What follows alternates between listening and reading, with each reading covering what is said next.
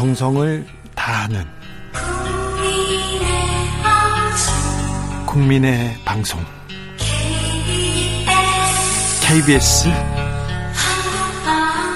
주진우 라이브 그냥 그렇다고요.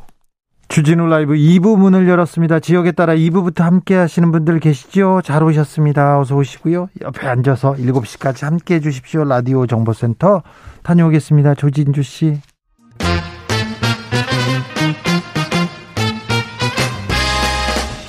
3월 9일 대선 어떤 후보를 결정할지 판단하셨습니까? 결심하셨습니까? 민심이 움직이고 여론이 결정되는 디마이너스 20일입니다. 여러분의 선택 미리 들여다봅니다. 2022년 대선 전쟁 여론과 민심. 여론조사계 최강조합입니다. 윤찬 조합 모셨습니다. 이강윤 한국사회 여론연구소 소장 어서 오세요. 안녕하십니까? 배종찬 인사이트 K 연구소장 어서 오세요. 안녕하십니까. 잘 계셨죠? 그럼요. 대선 딱 20일 남았습니다. 참 물어보고 싶은 게 많았는데 일주일 동안 네. 어떻게 좀 판세가 어떻게 좀 변화가 있습니까? 조금 변화가 잡히네요. 예? 하긴 지금 하루나 이틀은 작년 여름에 한 닷새 일주일 정도에 해당하는 시간의 밀도이긴 합니다만 네.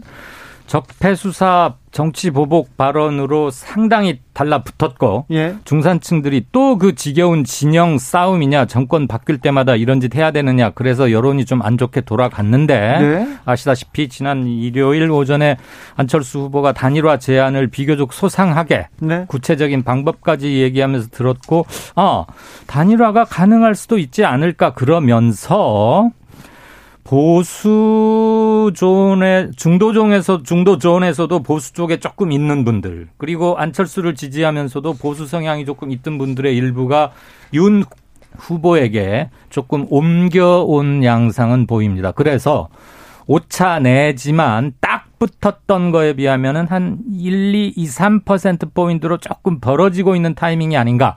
윤이 조금 조금은 앞선다 이렇게 관측이 됩니다. 구두발 이게 조금 효과가 있 을 줄 알았는데 안철수의 단일화, 네. 아 단일화를 던진 게 그게 영향을 미쳤군요. 그렇게 봐야 될 것 같아요. 왜냐하면은 뭐 여론조사가 지금 여러 개 발표가 되고 있지만 여론조사마다 결과는 차이가 있습니다. 그래서 네. 어느 한 조사만 가지고서 전체 판세라고 우리가 규정 짓기는 섣부른 것 같고 예. 지금 개인의 뭐 주변 신상과 관련된 부분 그러니까 구두발로 뭐 대선 절차에 자석에 발을 올렸다. 그것도 물론 영향을 안 주지는 않았을 거예요. 근데 이제 더큰 이슈가 뭔 거, 뭐냐는 거죠. 이번 대선은 단일화, 배우자 리스크, 그리고 문재인 대통령의 존재감. 네. 이게 지금 대선의 가장 큰 변수 줄기거든요. 네. 그렇다면 다른 이슈보다는 개인이 어떻게 했냐, 뭐 이런 것보다는 단일화 이슈가 나오니까 더 결집이 되는 거죠. 왜냐하면 지금 윤석열 후보가 대체적으로 높게 나오는 추세로 나오는 조사들의 결과를 보면 정권 교체 여론도 높게 나타나거든요. 네. 그 이야기는 뭐냐면 정권 교체 여론이 부각되는 환경, 부각되는 상황에는 윤석열 후보의 지지율이 대체로 높게 나오는 그런 음. 현상이 있습니다. 오늘 나온 한 조사에서는 오차 범위 밖에서 윤 후보가 우세한 그런 어, 결과도 여론조사 결과도 나오긴 했는데 네. 아, 왜 이렇게 조금 그 많이 벌어진 여론조사가 나왔을까요? 네, NBS 조사죠. 음, 자세한 것은 중앙선거심의위원회 홈페이지 보시면 올라와 있는데 유는 5%포인트 오르고 2가 마이너스 4%포인트 빠져서 결과적으로는 9%포인트. 지난주에는 동률이었어요, 예? 이것이. 예? 딱 일주일 사이에 도대체 무슨, 무슨 일이 일이죠? 있어서 오차범위 밖으로 9%포인트면 사실 어마어마한 겁니다. 네. 지금 대선 정국이 한 네. 며칠 만에. 특별히 그럴 만한 이유가 사실은 별로 없어요. 적폐 수사 여진이 조금은 있었고 단일화 요인이 새로 생긴 건데 네. 그것만 가지고 이렇게 큰 변동폭을 추론해야 하느냐 그 점에 대해서는 조금 당황스럽고요. 들리는 말로는 여론조사 저, 전문가 종사자들 분 사이에서도 야 이거 좀 고민을 해봐야겠는데 약간 튀는 듯한 감도 없지는 않다. 어쨌거나 단일화가 상당한 이펙트를 아직까지도 발휘하고는 있는 것 같다. 이 정도로 일단은 정리할 그러니까 것 같습니다. 이강희 선생님 말씀하신 대로 저도 공감을 하고요. 그래서 이제 단일화가 영향을 가장 크게 주는 지금 이슈이기 때문에 그런 이슈가 여론조사에도 영향을 줬겠죠. 근데 더 크게는 저는 좀 추세를 볼 필요가 있을 것 같아요. 계속 붙어 있던 조사인데 방금 전에 말씀하신 조사가 이제 네개 여론조사 기관이 한 NBS 여론조사거든요. 네. 월요일, 화요일, 수요일 실시됐고 케이스탯 리서치, 코리아 리서치, 인터내셔널, 또 엠브레인 퍼블릭, 한국 리서치 이 네 개 조사 기관이 실시한 조사인데 자세한 사항은 조사기관 홈페이지에서 확인 가능합니다. 지난 14일부터 16일까지 예. 사흘간 전국 만 18세 이상 남녀 1,012명을 네. 대상으로 이루어졌고요. 네. 그래서 이 조사 결과를 보면은 윤석열 후보가 40%, 이재명 후보가 31%니까 네. 뭐 이재명 후보를 지지, 지지하거나 캠프 쪽의 선대위에서는 화들짝 놀랐을 수 있을 것 같아요. 네. 줄곧 붙어 있던 이 조사의 추세였는데 오히려 9% 포인트나 네. 네. 이게 마치 이제 전체 판세의 대세가 이렇게 돼가느냐 이렇게 생각하실 수 있는데 왜냐하면 네. 이 조사가 또 대체적으로 면접은 조사하면서 이재명 후보 지지율이 괜찮게 높, 높게 높게, 높게 지속적으로 나왔는데 저도 이 소장님 말씀에 공감합니다. 추세를 봐야 되니까 다음 주 정도 보고 네. 이 조사가 쭉 꾸준히 이어지고 있다 또 아니다 다를 수 있다 이런 걸 확인해 볼 필요가 소장님 있겠죠. 여기서 하나 네. 코로나가 지금 9만 네. 명대로 그리고 네. 5만 명, 9만 명대로 이렇게 역대 최다치 이 부분이 조금 심리적 여파를 주기엔 충분합니다. 네.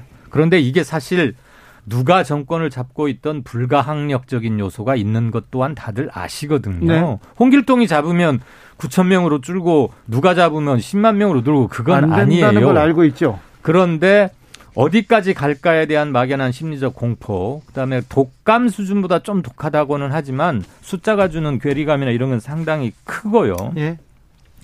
아, 또 하나 염두에 두고자 하는 것은 NBS 조사가 이렇게 나온 것이 자칫 무슨 어 이러다 대세가 어디로 넘어가는 거 아니야? 이렇게 생각하실 분도 계실 수 있을 텐데 좀 더 자세한 것은 이따 저녁 때 8시나 9시 공중파 3사들 뉴스에서 언급이 되겠습니다만 그래서 제가 정확한 숫자는 엠바고상 미리 말씀을 못 드리겠는데 전 같은 전화 면접 방식으로 치러진 방송 3사의 것들을 제가 미리 취합을 해봤는데 윤석열 후보가 3 내지 4% 포인트 이재명 후보에 앞서는 것으로 네. 오차 내에 있다는 동일한 같은 날에 이런 발표도 나온다는 것쯤은 참고로 염두에 두실 게 필요할 것 같습니다. 이 부분은 짧게라도 추가를 드려야 될 것 같아요. 왜냐하면 코로나 국면이 영향을 왜 미칠 수밖에 없냐면 결과적으로는 지금 이념적으로 나누어져 있는 더불어민주당 지지층이나 국민의힘 지지층은 코로나 국면에 대선까지 판세로 연결되지는 않거든요. 근데 MZ 세대 생각해 보십시오.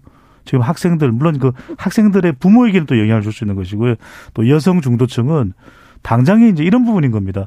자가 진단 키트에 대해서 왜 명쾌하게 안 될까? 음흠. 그리고 팍스로비드를 비롯해서 또는 렘데시비르 같은 이런 치료약이 왜 명쾌하게 안 될까? 그러니까 뭐냐면은 충분히 현 정부가 K 방역 잘해왔는데 왜 이 부분은 안 될까 하는 이런 갸우뚱거림이 굉장한 불편함으로 연결될 수가 있는 거죠. 그리고 주변에 지금 코로나 걸린 사람이 있거든요. 음. 그래 격리 당하고 그래서 불편하거든요. 불만이 생길 수밖에 없는 상황이기도 합니다. 지금 네, 상황이. 그건 맞아요.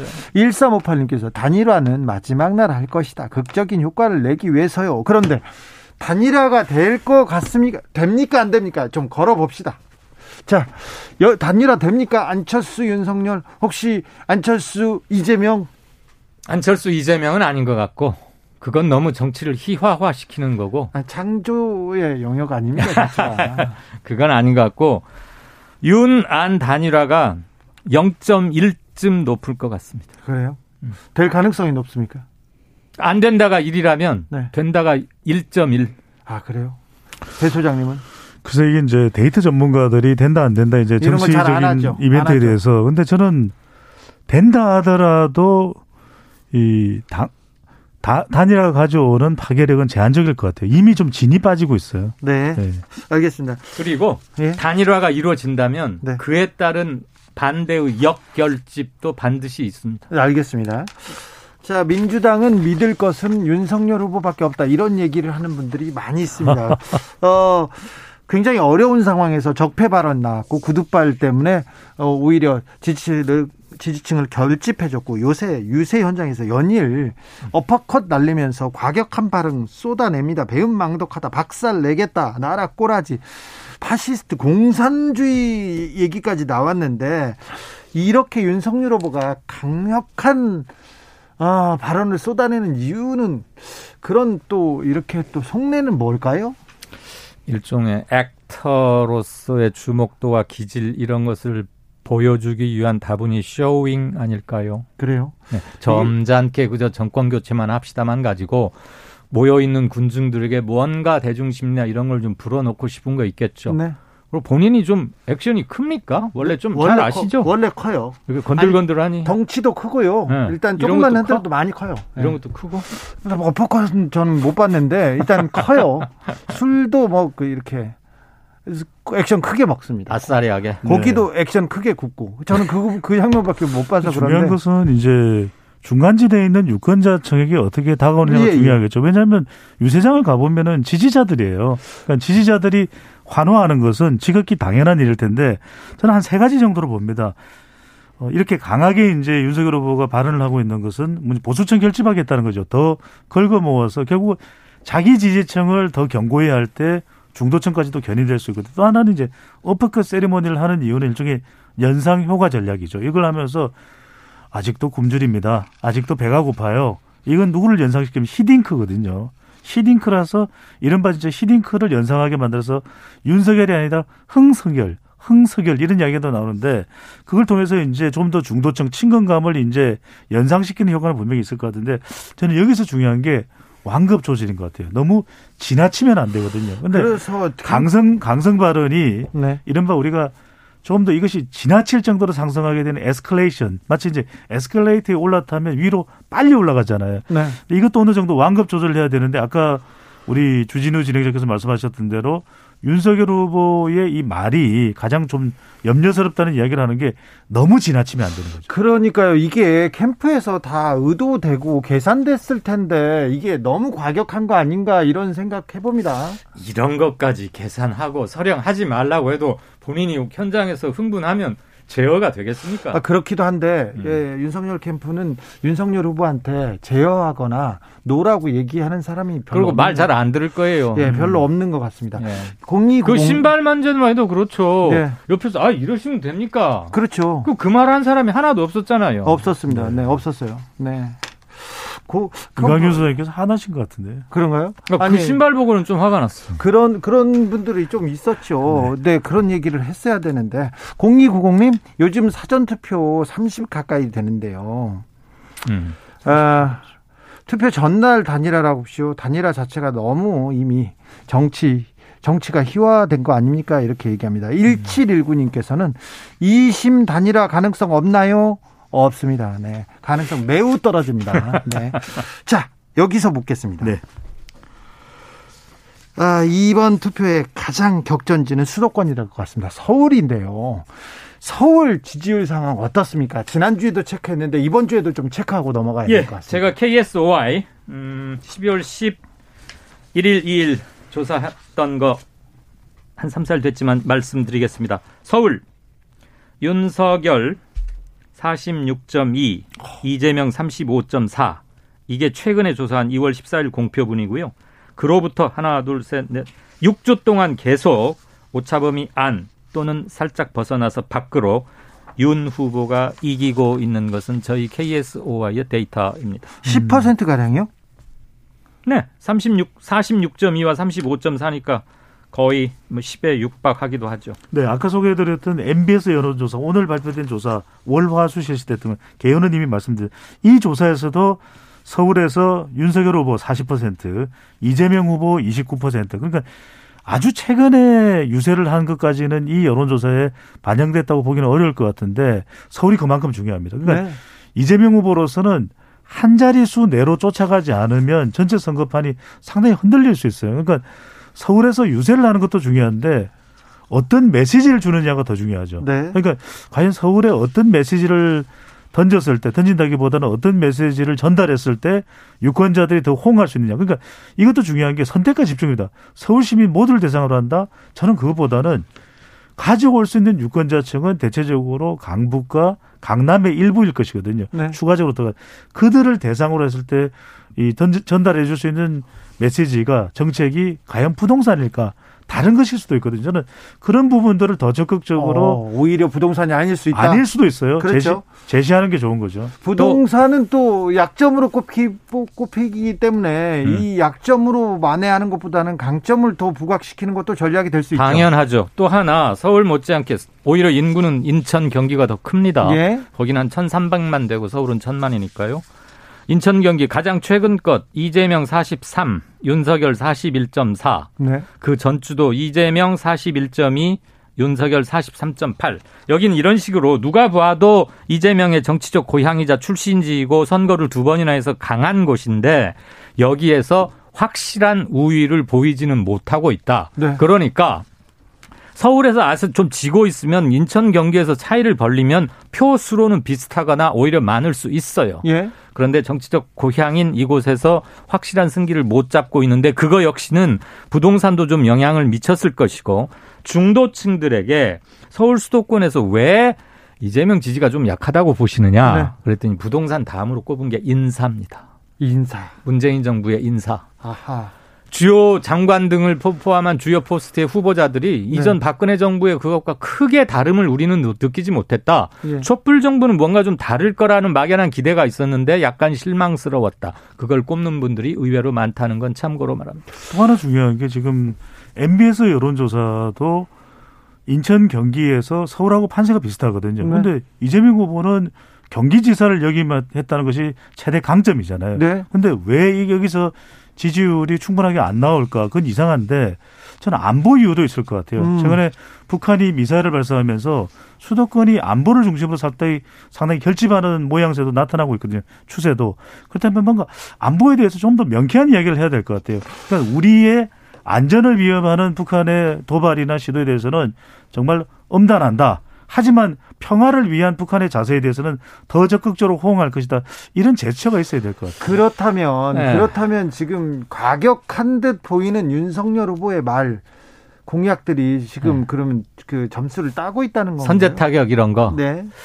선제 타격이 실은 어마무시하게 무서운 얘기인데 전쟁하겠다는 얘기인데. 그렇죠. 그리고 이재명 후보도 1월 달에 일곱 번째 미사일 쐈을 때는 규탄이라고 강력히 얘기했죠. 규탄했어요. 네. 도발이라고. 네.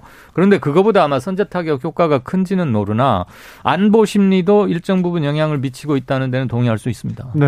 그러니까 최근에 또 반중 정서도 있으니까 네. 사드에 대해서도 그러니까 좀 더 가시적이면서 좀더 명시적인 네. 그런 좀 안보 플랜을 수도권 안전이니까 그 부분을 이재명 후보가 내놓을 필요가 있는 거죠. 사실 그게 좀 명확하지가 않거든요. 그런데 이번 선거의 특징 중에 하나가 합리적이고 상식적이고 원칙적이고 조금만 생각해 보면 맞는 말이 잘 안 통하는 맞습니다. 선거예요. 그건 맞아요. 너무 통해요. 크게 일단 기본적으로 무속 논란이 예. 워낙 커가지고 이게 큰 그 여론을 주도하고 있고 그리고 나머지 공, 저 공약을 근데 무속 논란이 옆에서 굴러가고 있을 때 계속해서 이재명 후보가 공약을 계속 내놨잖아요. 매일. 소확행 공약 계속 내놨는데 네. 기억하는 사람 별로 없고 7시간 그거 뚫어져라고 쳐다보고 있다가 에이 별거 아니네 이렇게 반응을 해버리잖아요. 네. 굉장히 비이상적이고 가치 전도적인 반응인 거죠. 상식이 안 통합니다. 근데 이게 왜 그러냐면은 소장님 말씀대로 이게 주술도 그렇고 무속도 그렇고 어느 한쪽으로만 흘러가면 이제 대선에 결정적일 수 있습니다. 근데 이번 대선의 특징은 정말 저는 이런 대선을 본 적이 없는데 어금버금, 독인, 개긴, 피장파장. 그러니까 아니 김혜경 씨 논란이 생기면 또 김건희 씨 논란이 따라와요. 그렇죠. 그러니까 계속 그런 식입니다. 이번 대선이. 그러다 보니까 윤석열 후보의 뭐 구두발로 자석을 올리는 게 나오면 이재명 후보 관련된 이슈가 또 터져요. 어, 준비하고 그래요. 있다가 하나씩 내놓죠. 그러니까 어느 한쪽으로 안 갑니다, 이게. 그게 뭐냐면 이슈가 또 다른 이슈로 덮이고 다른 뉴스가 또 다른 뉴스에 의해서 밀려나요. 네. 그러면 하나씩 이슈나 뉴스가 등장할 때마다 각 후보들의 지지율이 여론조사가 통상 허용하는 소폭의 허용 오차의 진폭이 아니라 그거보다 훨씬 넓게 출렁입니다. 네. 이건 뭔 말이냐? 어느 누구도 확실한 지지세나 확실한 우위를 갖고 있지 못하고 그만큼 불안정하다의 반영인 거죠. 네. 2007년 대선 때 제가 이명박 네. 대통령 이렇게 후보 이렇게 열심히 취재하고 있을 때 음. 이명박 후보의 하는 악재가 나옵니다. BNK 음. 뭐 BBK 뭐 근데 그 다음 날 이명박 후보의 더 큰 악재가 또 나옵니다. 어. 어. 이거 큰일 났다. 근데 이명박 후보의 더 더 나쁜 악재가 또 나옵니다. 맞아요. 그래서 악재를 악재로 덮는다. 와 대단하다 이런 생각을 했는데 이번에는 김혜경 김혜경과 김건희, 김건희와 네. 김혜경 이렇게 계속해서 아 악재들이 나오고 있습니다. 그러니까 맙소사 대선이라는 이야기 맙소사요? 네. 아이고 맙소사. 이강윤 소장님 아까 KSY 조사 개요 부탁드리겠습니다. 네. 저희는 KBS고 공정성이 생명이어서 아. 이런 얘기 꼭 해. 이번 조사는 지난 금요일 토요일 실시가 됐고요. 네. 어, 한국사회여론연구소가 TBS 의뢰를 받아서 실시한 조사입니다. 네, 만 전국 자기, 네. 만 18세 이상 네. 1,005명. 네. 성인 남 성인 남녀 1,005명을 응답률 8.5%, 표본 네. 오차 95% 신뢰 수준에서 플러스 마이너스 3.1% 포인트고요. 네. 보다 자세한 사항은 중앙선거 여론조사 심의위원회나 한국사회 여론연구소 홈페이지 보시면 되겠습니다. 자, 마지막으로 하나만 묻겠습니다. 네. 두 소장님들. 도사님들 아니고요. 법사님도 아닙니다. 자, 다음 주에는 여론조사가 어떤 추세로 움직일까요? 먼저 좀 예상해도 될까요? 저는 또 더 접전을 펼칠 것 같아요. 다시요? 좀 예, 벌어졌다. 짧게만, 짧게만 제가 근거를 달면 이번 대선의 특징은 또 지지율이 내려가면 지지층들이 더 결집합니다. 네. 그 이야기는 아니 없던 지지층이 나와 그러니까 여론조사에도 적극적으로 참여하고 의사 표현을 더 분명히 하는 거죠. 네. 그런 현상이 있기 때문에 저는 또 지금 추세보다는 더 또 붙어 있는 결과로 나타날 추세 가능성이 상당히 높다고 한 봅니다. 후보가 치고 나가면 또 다른 후보 결집하고요. 네. 단일화 얘기가 지지부진하고 룰 미팅이다, 적합도다, 무슨 단어 싸움이다, 삿바 싸움 계속하면서 질의했던 양상을 계속 되풀이하면 보수 전체 두 후보의 합은 좀 내려갈 것으로 봅니다. 네. 그 반대로 어느 한쪽에서 좋다. 안철수 귀하가 얘기한 그 방법으로 하자라고 전격적으로 된다면 상당히 플러스 업은 될 것 같고요. 오히려 이재명 후보는 지금은 반찬이 많은 한정식집 상 차리려고 하면 안 됩니다. 딱 하나만 말해서 그것만 끝까지 밀고 가는 전략이 필요할 것 같습니다. 그렇... 선택과 집중이 필요하죠. 그렇습니까? 네. 월요일에는 또 첫 법정 TV 토론이 네, 열립니다. 네, 네, 그것도 큰 변수가 될 것 같은데 여론과 민심 또 자세히 읽어보도록 하겠습니다. 이강윤, 배종찬, 배종찬, 이강윤 두 소장님 감사합니다. 고맙습니다. 감사합니다.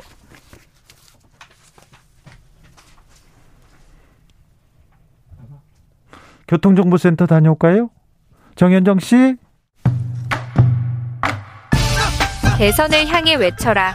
하루 한 소원. 주진우 라이브 청취자들이 보내주신 정치권에 바라는 소원 하루에 하나씩 정치권을 향해 날려드립니다. 오늘의 소원은 8548님 서로의 약점만 찾는 게 아니라 우리나라 현재의 문제를 어떻게 해결하고 미래의 세대를 위해서 어떻게 할지 고민하는 정치 부탁합니다. 대선까지 D-21 하루 한 소원 내일도 기대해 주세요.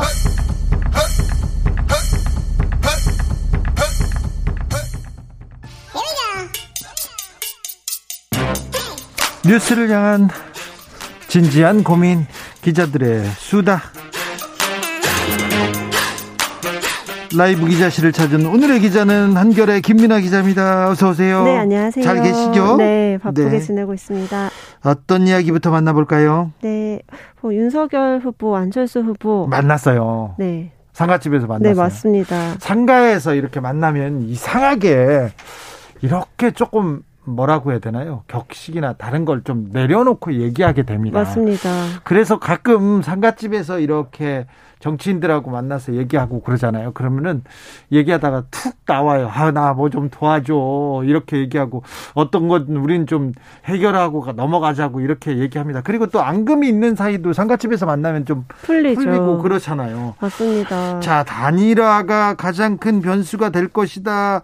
굉장히 중요한 네. 이 변곡점에 있는 시 간에 윤석열 네. 후보와 안철수 후보가 만났습니다. 네, 어땠어요? 맞습니다. 그 사실상 지금 단일화를 하려면 한 주 정도 남은 상황이거든요. 시간이 얼마 없어요. 네, 또 사전 투표도 있고 그 투표지에 이름이 적히는 그 순간을 기점으로 보면 정말로 한 열흘 정도 남아 있는 상황인데 일단은 두 후보가 25분 정도 대화를 단둘이 나누면서 뭐 앞으로 어, 뭐 위로를 위로의 말들을 했다고 이렇게 공개적으로는 밝혔고요. 또 사실은 두 후보의 그 단둘이 한 둘이서 얘기했는데 그러면 네. 기자들이 그, 그 근처까지 못 가잖아요. 네네, 그쵸. 기자들은 옆에서 이렇게 귀대기라고 해요. 귀대기 네네. 이렇게 해가지고 소머즈기로 이렇게 들어보는데 네. 이렇게 근데 못 들었으면 주변 사람한테 물어보잖아요. 맞습니다. 정말 단일화 관련된 얘기는 안 했대요? 단일화 이야기는 하지 않았다고 하는데요. 두 분이 네, 그 하지만 일단은 정권 교체를 두 사람 다 이제 이름표로 내걸고 나온 상황에서 대선이 정말 숨가쁘게 진행이 되고 있지 않습니까? 네. 후보가 약간 이심전심으로 우리가 어떻게 해야 된다라는 그런 공감대는 형성하지 않았나 이렇게 추측이 됩니다. 그렇죠. 25분 동안 뭐 다른 얘기만 했을 수도 없고 뭐 네. 선거 얘기나 뭐 큰 얘기는 했겠죠. 맞습니다. 윤석열 후보가 떠난 후에 바로 이재명 후보가 그 빈소에 도착했습니다. 네, 그렇습니다. 이재명 후보도 사실은 일정 때문에 가기가 어렵다고 했다가 직접 찾아서 안철수 후보를 위로를 했는데요. 안철수 후보가 이제 이번 주 주말부터는 다시 일정을 재개한다라고 했거든요. 네. 이후에 좀 어떤 행보를 보일지가 기자들의 좀 관심사입니다. 선거 운동을 재개합니까? 아, 일단은 선거 운동에 대해서는 말을 하지 않았고 활동을 그, 재개한다고 네네, 활동은 그때부터는 재개하겠다라고 밝힌 상태입니다. 참 안철수의 생각은 읽기가 정말 어렵군요. 맞습니다. 사실 안철수 후보랑 이 협상을 해본 국민의힘 의원분들 또구 네. 바른미래당 의원분들을 얘기를 들어보면은 정말로 그 생각을 파악하는 게 어렵다. 그리고 혼자서 결단하시는 부분이 굉장히 많아서 혼자 사는지는 모르는데 네네. 회의에서는 안 나오고요. 네네. 그래서 어렵다 이렇게 많이, 많이 말씀들 하시는데요. 아 근데 얘기를 해보면 또 잘 통하고 이렇게 그 다 통하고 그리고 또 어. 허심탄회하게 말을 하는 부분이 있거든요. 저는 네. 안철수 후보하고 드라이브도 많이 해봤어요. 아, 그러셨어요? 네. 그리고 생각도 많이 들었었거든요. 네네. 그런데 아, 지금은, 지금은 그 생각을 전하거나 네. 같이 나누는 사람이 별로 없어 보입니다. 그러니까요. 최진석 위원장 말고는 별로 없어 보입니다. 네, 또 사실은 김미경 교수가 있잖아요. 김미경 교수가 편찮으셔가지고. 네네, 아프신 것도 사실은. 큰 변수예요. 네, 변수가 될 거라고 보고 있습니다. 네, 안철수 후보가 사실 김미경 교수한테 굉장히 많이 기대고 서로 네네. 상의하는 관계인데. 네네. 굉장히 이 부분도 큰 변수가 될 맞습니다. 것입니다. 네. 자, 사전 투표는 며칠 남지 않았습니다. 네, 3월 4일 금요일부터 시작돼서 정말 2주가 간 조금 이제 2주만 남았는데요. 네, 윤석열 후보는 근데 홍준표 의원과 같이 유세 현장에 나섰고 네. 그다음에는 유승민 전 의원 만나서 오늘 뭐 손을 잡았더라고요. 맞습니다. 오늘 유승민 의원과 함께 종로 유세까지 했습니다. 같이 네 네. 그래서 정말 사실상 퍼즐이 완성이 되면서 국민의힘 내부에서는 드디어 원팀이 만들어졌다 이렇게 굉장히 고무된 그런 모습을 보이고 있습니다. 오늘 네네 최재형 감사, 감사원장이 종로 보궐선거 나갔잖아요. 네. 거기서 이제 같이 세 분이, 세 분이 네, 유세를 하는 그런 모습을 보였습니다. 네. 네. 그런데 윤성 국민의힘에서는 네. 이렇게 원팀이 됐다고 좋아하면서 좀 걱정하는 부분이 있더라고요. 어, 네네. 윤석열 후보의 거친 입 아, 네, 그렇습니다. 사실 그 어제 오늘 발언을 보신 분들은 아실 텐데 유세 현장에 가, 가니까 또 역시나 거친 발언들이 조금씩 나오고 있습니다. 오늘은 그 민주당 정권 향해서 공산주의 정권 어떻게 힘들지 않냐, 무섭지 않냐 이렇게 말하면서 무솔리니 그리고 히틀러 이야기까지 꺼내는 등 다시 좀 색깔론 카드를 들고 나서는 그런 모습입니다. 네. 네거티브 공방이 음. 조금 이어지는 것 같습니다. 네, 또 당 차원에서는 정말 하루에도 같은 내용으로 논평을 정말 수십 개씩 내고 있는데 그중에 어떤 어떤요? 국민의힘에서는 사실 이 초밥 초밥 이야기를 제일 계속 김혜경 네네, 하고 있고요. 관련만 해서요. 네, 그리고 또 성남시장 시절에 그 공금 유용 의혹을 겪고 있는데 그것에 대해서 빨리 해명을 해라, 법적 수사를 받아라 이렇게 공세를 펴고 있습니다. 네, 근데 그 전에 음. 이런 내용은 나오지 않았던 부분인데 네네. 왜 지금 나왔을까요? 그러게요. 사실은 그 김여경 여사의 그 초밥 관련된 것은 그 7급 공무원이 폭로한 부분에서 시작이 된 건데 네. 사실 그분이 이제 계속 계속 어, 각 언론사에다가 새로운 전화 통화 내용을 조금씩 이렇게 넘기면서 네. 사태가 계속, 계속 확산이 있죠. 되고 있는 상황이고요. 예? 반면에 이제 민주당에서는 윤석열 후보 부부와 신천지 간의 네. 유착 의혹을 계속 제기를 하면서 해명해야 한다라고 이야기를 하고 있습니다. 네. 네, 여기에 대해서 국민의힘에서는 다시 고발 고소고발전을 진행을 하면서 오늘은 그 김의겸 더불어민주당 의원을 고발한다고 밝혔습니다. 송영길 대표, 추미애 이재명 전, 후보도 네, 추미애 전 대표 됐고요. 계속해서 네. 어, 이 부분에 대해서 강조하고 있습니다. 네. 네. 음.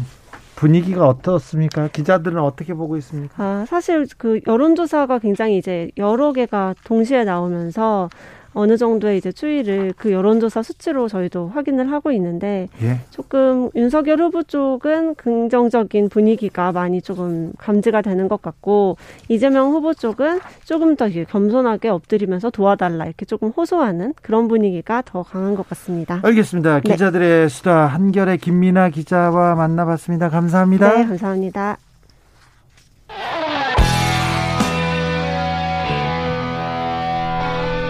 스치기만 해도 똑똑해진다.